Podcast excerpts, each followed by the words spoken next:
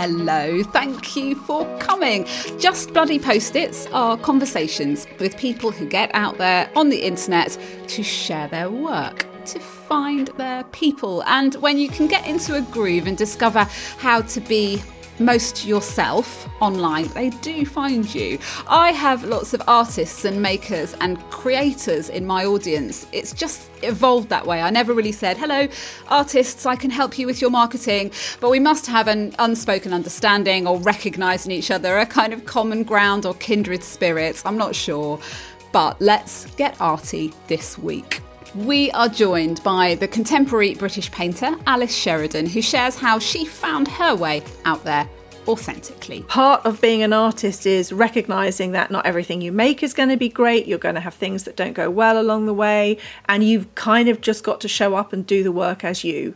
And there was a little kind of moment where it clicked, and I thought, I can only do this if I can totally show up as the genuine version of me and not put on a front anymore. Alice is an artist who also runs a membership called the Connected Artist Club. She has a weekly podcast, Art Juice, and community of more than 37,000 followers on Instagram. Look her up at Alice Sheridan Studio. Context is all. She's been building this profile for more than 10 years now, since she went back to work after kids and all in on her art career.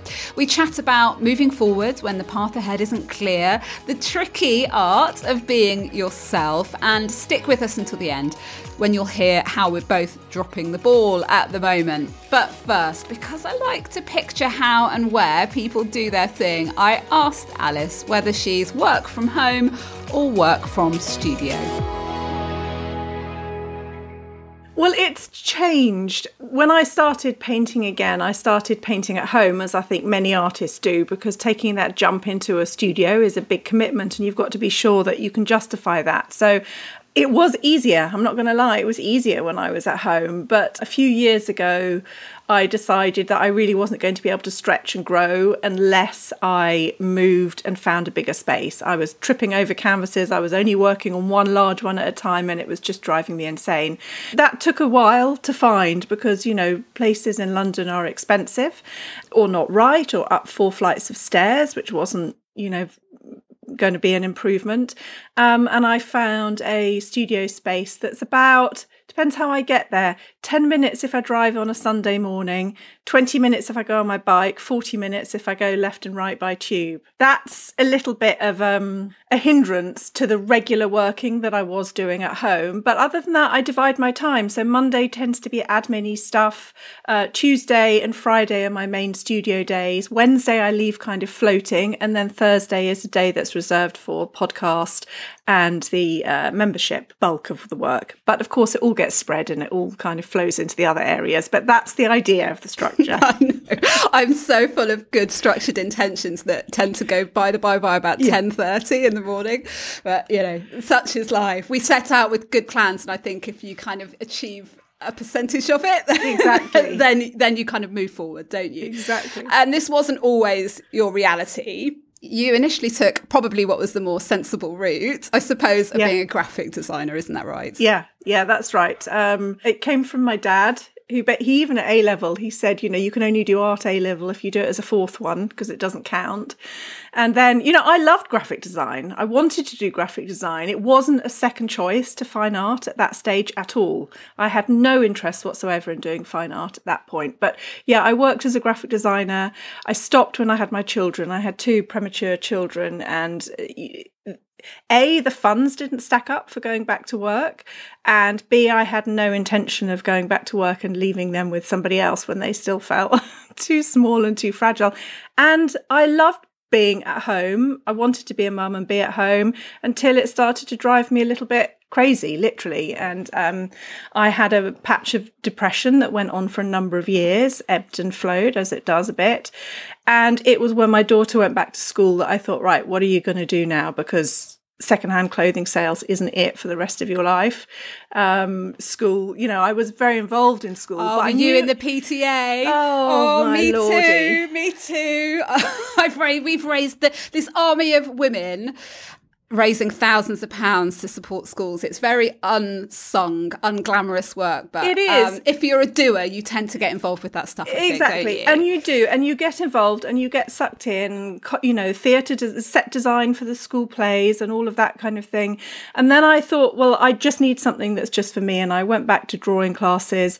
I got involved in my local open studio, which again I helped sort of be part of the team that ran that for a number of years. Also takes a huge amount of voluntary work work, but was a fantastic jumpstart to getting my work shown and out there.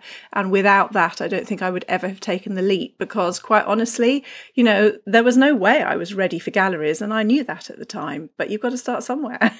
you know, I was like, do I want to go back to my old job? No, not really. Am I going to totally retrain in something new? I was working with a coach at the time and she said to me, Well, what do you really want to do? And I said, Well, I'd really love to see where the painting goes. And she said, Well, do that then. And I was like, right. And I kind of pulled up my britches and I thought, I have got to change the way I see this. I have got to stop seeing this as something that I do for me and start taking this seriously. And that means pushing yourself out there, taking it seriously, keeping track of your time, not faffing around. Still do a fair amount of faffing around, but you know, just approaching it with a slightly different way. And, you know, so I had a set of goals. One goal was to earn enough in the first year to, you know, pay for the family holiday early on. And then my next level goal was to match what my previous full time income had been just from selling paintings alone. Um, and then when I reached that, you know, I was like, okay. Sky's the limit then. Yeah. Where are you in the stage of your, your journey now? How many years in? So my first open studios was 2009, so that's over 10 years ago. And that was still fairly much at the dabbling my toe in the water stage, I suppose. After that, I had a period of time where I was investigating doing printmaking, which is very slow. I had to go somewhere else to use the facilities.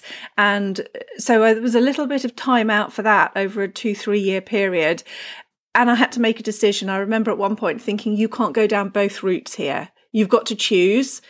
And printmaking just had too many barriers to it for me. So I was like, what I'm going to do is I'm going to come back to painting with some of the attitude that I've learned from printmaking, working with the materials, feeling like I'm experimenting a bit more, but coming back to using color, which is what I really love and what I really missed in printmaking. So again, it was a decision of getting a little bit clearer and so that was probably, I would say, 2016. When I first started on Instagram, I only did it because I had a rubbishy old phone and I kept running out of space for photographs. So, uh, digital marketing, you've built a yeah. substantial following, both on Instagram, on the airwaves, yeah. on your podcast. Yeah. Was it clear to you that that is something that you had to do in order to sell your art? How did those two things, mm. did they coincide?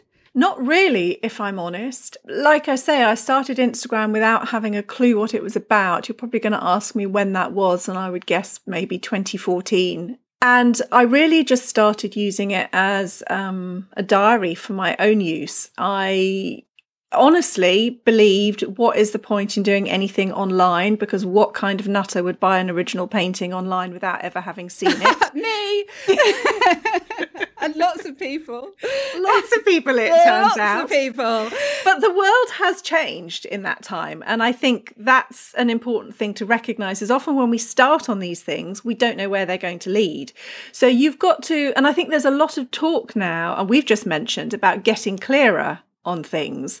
Very often it's not like that. There isn't a clear path at the beginning. So I think Instagram for me was very much for my purposes. I found it very useful to kind of share, write about my work, document my journey. And then I started to find the interactions really rewarding. One of the things about being a painter is you're on your own. You know, you've got nobody to talk to necessarily about it. So I just found that interaction really rewarding. So everything has just grown completely organically on Instagram because I love it and somebody wants, you know, what you love grows. And I think, I think that's true.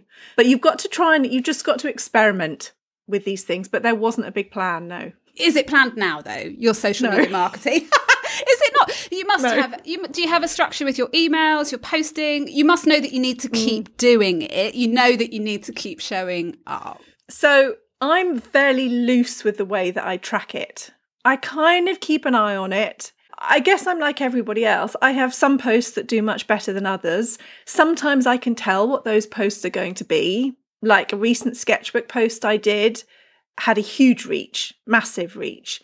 I kind of know that sketchbook posts do, but it's not everything that I do. If I was led by that, I would do sketchbook posts all the time. I would like base my business totally around sketchbooks. Ultimately, that's where it leads if you just Yeah. look at, if you just look at the statistics rather rather than being accepting of the fact that some things will be quieter than others, Yeah. but no less important or relevant or authentic. I think it's a it's a tricky and potentially dangerous relationship to manage because we do need to keep an eye on them. I think we do need to understand the platform and how it works best, but we also need to keep a really strong handle on us and what we need and what we need best because ultimately that's the thing that's got to keep going. So while I do look at them, for example, I do take breaks. You know, I know that if I post regularly, I get more reach, followers grow quicker. Does that mean that I sometimes don't post for two weeks? Yeah. What I probably wouldn't ever do is not post for a month. Partly just because it's really hard to get back on that that horse, I think, when you take long breaks. I really strongly believe that you should treat all this stuff like as part of a long game. So, Yeah. what would it matter if you didn't post on a Wednesday or for a week or for two weeks? But I think if you break the habit, it can be really, it can be just a little bit difficult to get back into it mentally. And, you know, so if you just keep it on, keep it going as part of what you do, then uh, it just sort of takes care of itself over a long time. Yeah, and I think that there actually that there is a lot of worry and concern about what the algorithm's going to like, what is the best time. I mean, if you remember when they brought in, they switched it from chronological feed. Everyone was like, "This is going to be Oh, what a disastrous." what a hoo ha! And we're all used to it now, and whatever you know. And also, actually, it has benefits now. I, you know, your post in the old days, if it wasn't seen in the first 20 minutes, that would be it. It was like down the feed. It was gone. Yeah, It was gone. Whereas now, I find I still keep getting interaction on posts three, four days later, you know, quite consistently. So I think that's actually taken the pressure off a little bit. But I don't really plan. The only thing that I do as a visual person is try to get a little bit of a steer over ho- how the whole grid looks. My belief is that, you know, there are different stages of people finding you and there are different things that you can do that. And then there's a second stage, which is the point at which they decide to follow you. And that's usually when they've come back to your profile and they're looking at your, how your whole grid looks all together. It's to do with what you have in your bio and all of those kind of things, but how it all looks together.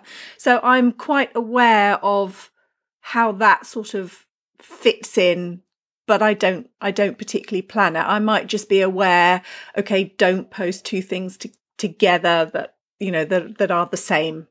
Do you have an awareness of how much difference it makes to your income and your business to have an online audience? How much, what proportion of your work comes through that online presence that you've built up? I would say from the membership point of view, probably almost all of it. I mean, you've mentioned the podcast. We we do the podcast Art Juice, which is coming into our uh, I think we've been going two and a half years now. And I think there is a familiarity with podcasts that makes people comfortable with you. And I think the same is true for online if you get it feeling right. And that's a massive thing. Online is a very noisy place these days. And actually, we want to feel that the interactions that we're having online are real and it's not only it's not that we want to feel they're real and genuine they are real and you know i've met people Who you're really friends with now. Exactly. yeah, yeah. exactly and in the early days i remember my kids saying to me you, you can't go and meet someone you've met online mummy. You know you can't do that. That's da- stranger danger and you're not allowed to do that because they were little and at school and i was like no no uh, uh, you know she's she's a cat lover and she raises you know she grows cows and i think she's fine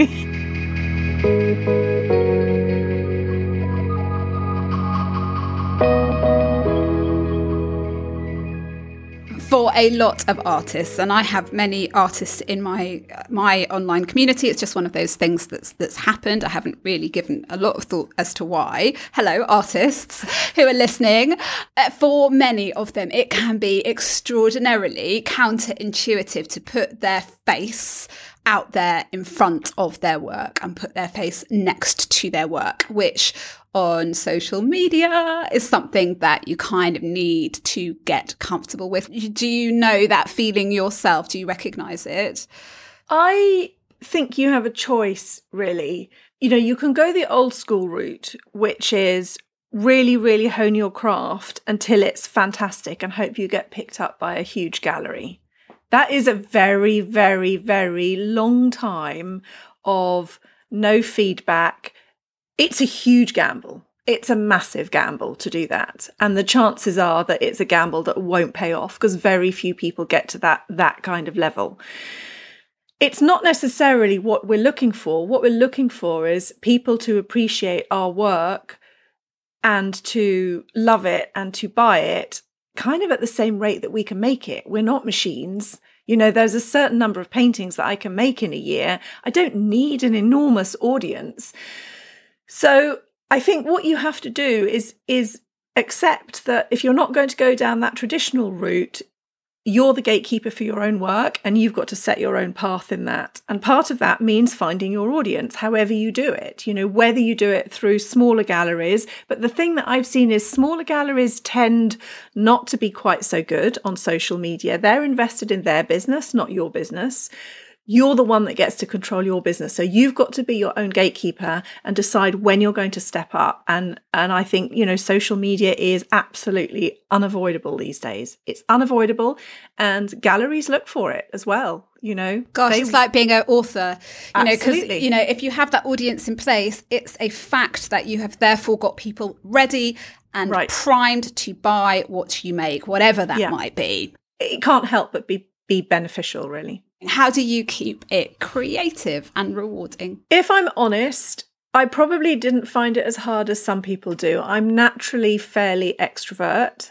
Although, having said that, I think I'm along with 97% of the population that hates having my photo taken, doesn't like being on video, doesn't like the sound of my own voice, you know, all of those kind of things. I don't think anybody really does. But I think for me, it was part of that journey about accepting that nothing was going to be perfect. Part of being an artist is recognizing that not everything you make is going to be great. You're going to have things that don't go well along the way. And you've kind of just got to show up and do the work as you. And there was a little kind of moment where it clicked. And I thought, I can only do this if I can totally show up as the genuine version of me and not put on a front anymore. And that was part of shedding that idea of the traditional gallery way of doing it, where the artist needs to have a mystique and is held behind these closed doors. And I just thought, I, I just don't, I just don't, didn't buy into that. It didn't feel like me. Whereas this idea of, okay, well, here it is. Do you like it or what? You know, that's actually a little bit e- easier to manage. And yeah, that means that sometimes people go, no, I don't fine. yeah, we hear a lot of people say you've got to be yourself. You la, la, la. If you can really feel it inside and start behaving that way, it's very freeing because it really then doesn't matter when it's what you share is irrelevant or not to someone's taste. I had a really nice DM about you, um, Alice. The other day, you mentioned me in an Instagram live that you'd popped up to do. And someone said, Oh, Alice is so good on video. She should be on TV. So I was wondering if you have any tips for people who are not feeling good about getting out there on camera, let alone kind of hopping onto an impromptu Instagram live. How did you get through that pain barrier? You might not know this, but one of my toe dabbles back to work was being one of those party representatives. No, not for Ann Summers, for for Pampered Chef, which was kitchen ah, products. Yes, so you had to present. You did. Yeah. And I I kind of loved it actually. I loved the fact that it was people in a room that I hadn't met, that I had to get the energy going a little bit. I wanted to make sure that everybody had a good time you had to kind of manage your time a little bit to make sure you covered what you wanted to. So I think it was actually really good grounding. But tips for video. Uh, in the early days, my tips for video would have been go and put a bit of makeup on, wear a lipstick that you like, make sure you feel okay. Because if you feel okay in your own body, then you're going to be better about showing up. Now I tend to care less, although I lie because on the days some when I'm really grotty and my like I haven't washed my hair and I'm in the studio painting, sometimes I don't do videos on those days. So, you know, the vanity gets us all. But I think coming at it, you know, honoring the fact that we all actually want to look good, um, I think is is helpful in the early stage. Other than that, I would say it's practice, practice, practice. And the best thing is to just sit and think what are the key points that you want to cover? Three things stick it on a post it note, three words just to remind you, you don't need to write everything out, but just three things that you want to cover. And the other thing is don't wait. So much video content is watched on replay. If you do that thing where you start and you go, oh, I'm just waiting for a few people to come on. Oh no, the death of a live because people just pop in and they'll leave straight away again. I, I actually yeah. started watching one last night and they the guys involved were waffling on and I left. Get straight to the point, tell yeah. people what the live is going to be about and crack on. You're right or even if it's not something that's critical, because the reality is when you are doing it live, people do take time to get there, have something to say. Don't just sit there. yeah, yeah you could. Yeah, you could just say what you've been up to that day, or what you've just exactly. had for dinner, and just say, "Wait, you know, somebody's going to be joining me," or something like that. Yes. Your advice about lipstick, I wholeheartedly uh, agree with. That was a real game changer for me. It's almost like I'm putting on my sort of Instagram mask. I don't. I don't wear red lipstick in normal life, very rarely. The other thing that worked for me was finding a place where I felt safe and unembarrassed to appear mm. on video. For me, I used to go out into my back garden because it sort of felt like nobody could hear hear me out there. Whereas if I was in the house, it's like, you know, husband rolling eyes in the lounge and the kids kind of coming in and out of the kitchen. So find somewhere where you can feel as uninhibited as you possibly can and then just go for it. Yeah, I like that point of being safe. I think that's really important. One of the things that I always recommend people to do for, you know, photography in general is find the place in their house when the lighting is good. And even better if you can work out one that's a morning good lighting and one that's an evening good light, afternoon good lighting. And I think a lot of people often recommend that for video to do it standing up, you have higher energy levels. And I certainly would think, okay, if you need judging up, you know, have a good playlist, listen to that, be clear on what you want to say. But actually, I prefer doing live sitting down. And I think when you just mention being safe, I think that's probably why. I think standing up, I feel a little bit like a TV presenter, and it's a persona that's not me. Doesn't you know, feel good. It doesn't feel good. it doesn't, feel, it doesn't good. feel good. So it is very much about finding what does feel good, what will allow you to do that, and then and then just doing a lot of it, and you'll suddenly just not. You'll just stop being self conscious. You just will. Yeah. I promise. And enjoying it in the moment as well. I think there's too much chasing numbers, and people are like, oh, only 300 people watch, or only 200 people watch, or only 30 people watch me, join me live. If you had 30 people in a room. If you'd had 30 people at a pampered chef, you'd have been like, whoa. Exactly. You know? Yeah. And exactly. you know, do you know what? Even if you have one person who is actually prepared to sit and watch you talk live, that's it. You, you've you've really strengthened your connection with that person. Yeah. And even if nobody is watching, somebody might watch back the replay. Exactly. So have no fear. Yeah. Alice, you run a membership community. So you bring artists together. Is that a, a rewarding side of your online presence, of your profile? It really is. It's called the Connected Artist Club. And I, it was one of those things. You know how sometimes when you're buying houses, you fall in love with a house and then it falls through and someone else gets it and you're kind of heartbroken for a little while. And then something better comes along and you think it was always meant to be. Um, there was a name that I had for it that for various reasons couldn't go ahead. And then I came up with the Connected Artist Club and it is just perfect because it's about that connection with you, connection with your soul, connection with other artists, and connection with your buyers. And it's just the perfect name for encompassing everything that it covers. It does take up um, a fair amount of time. It came into being again fairly organically, and it has grown. And in the early days, I limited it, much to the irritation of any any kind of business mentor that I had at the time, who was like, "Why are you putting the brakes on this?" Last year, we launched twice a year. Uh, twice in the year because I just want to make sure that when people come in, they're taken care of.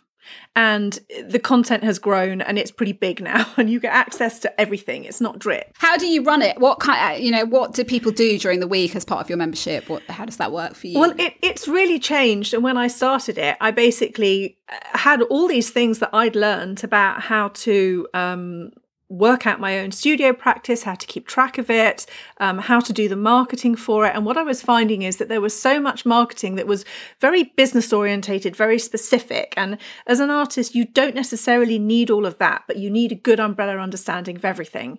And that didn't exist. That wasn't out there. I couldn't find it. So I just wrote down everything that I'd learned in this mad, crazy spreadsheet. And I showed everybody and I said, this is what I want to teach you this is going to take time and it doesn't exist. If you want it, do you want to come in? And there were 25, 26 people, I think, who said, yeah, that looks great. Now, a lot of that content is in there. So we have it divided into kind of studio, your artist mindset, um, build your business, your audience online, and your audience in person. So we have a live call each week. Some of that is implementation calls, some of it is a focus. We have a work review where people can submit their actual work as what they're doing in the studio, and we discuss it together with that person. It's not just me giving feedback, because for me, that discussion element is a really important part of the way we learn. And then at the beginning of COVID, we introduced, well, it started as a coffee hour and then it went to a cocktail hour and then it went to a creative hour. And that was uh, a year and a half ago. And we're still doing that on Tuesdays where we all just kind of pitch up on Zoom with our cameras on and work and chat and it's lovely. Those those kind of crazy sessions. I've I've run some like writerly sessions like that in yeah. courses, and it, it, it shouldn't work. This sort of meetup via your laptop thing, but it really does. It can provide some really good focused time and a little energy boost from connecting yeah. with other people when you work really, on your really. Own. It's very special. It's very yes. special. It's a big commitment, but it is very special. Yes, well done. I'm feeling I'm feeling inspired actually that you managed to do all of that and create your paintings and run a fantastic Instagram and be on episode 130 something of a podcast. Now, I realized when I was planning for this conversation that I asked these wonderful people onto my podcast because I admire what they do and feel that people will benefit from hearing about their story. But there is perhaps a danger that I, you know, I'm uh, not asking people how they when they fail or when they drop the ball or what do you struggle with alice? And what do you think oh god i haven't done this very well this week or you know let's just share a little bit of that. I am a terrible morning person. I am really not very good at boundaries.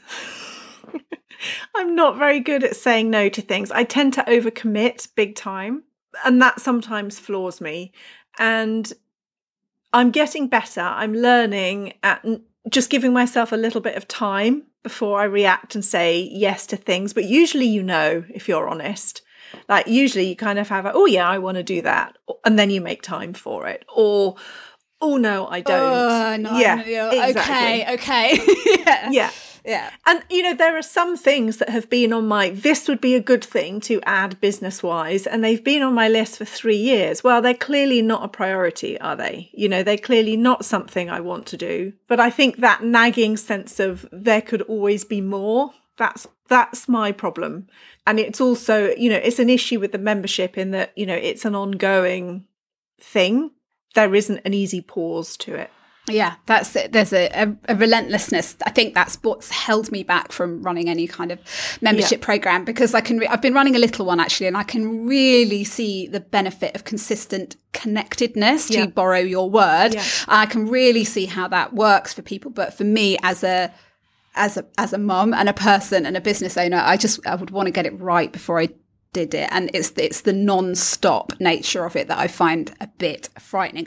Uh, and for the record things that I'm dropping the ball over at the moment I uh, am constantly mismanaging my diary and double booking people and that's awful because then I have to let someone down or I get a phone call going you're supposed to be at the hairdressers. Um, I shout at my kids when it's not their fault um, and many many other things. And I, yeah and I worry that I'm not productizing my business as well as I could be. But perhaps it's all just good enough, Alice. You know, we're only one person. It, has to you be. know.